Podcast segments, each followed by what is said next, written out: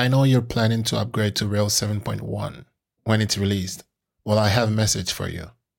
If you have a presence validation on your model, and then you try to create an instance of this model without this attribute present, you're going to get an error that goes like attribute can't be blank, or maybe attribute can be empty.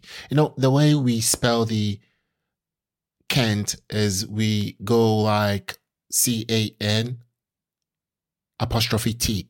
Well, apparently in English contractions, this is wrong. And we are supposed to be using the right single quotation mark. And this PR changes every single place inside of Rails where we use the apostrophe and then it replaces it with the right single quotation mark.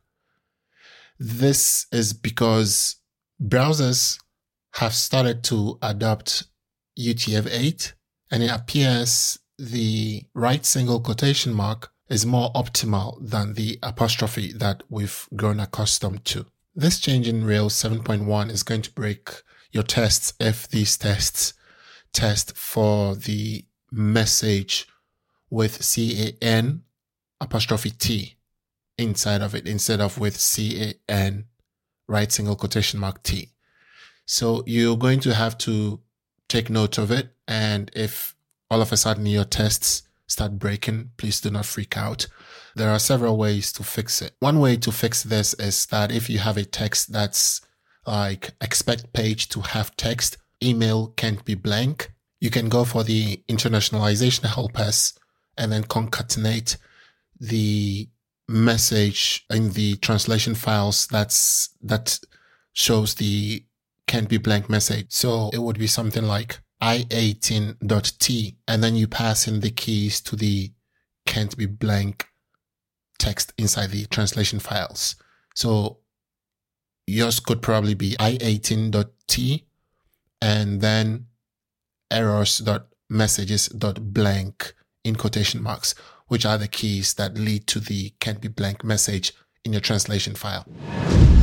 Ruby arrays and sets have a predicate method called intersect, which helps us to, well, tell if two arrays intersect each other. A similar method is coming to Rails' active record relation, but instead of intersect without an S as it is in Ruby, Rails' intersect method has an S. It's a new method that's been added to Rails and you'll see it in Rails 7.1 that you'd be able to check if your relations intersect each other but the intersect method for Rails has an S at the end.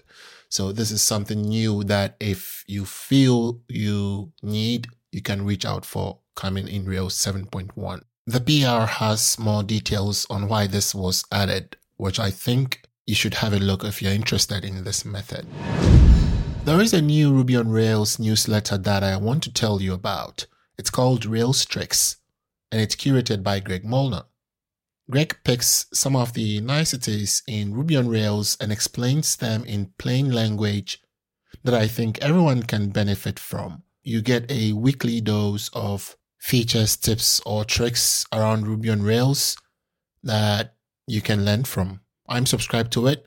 This week, the fifth edition of the Rails Tricks newsletter was published and I think you should check it out. You can subscribe at railstricks.com. And that brings us to the end of this episode of the Rails Changelog. Talk to you in the next one.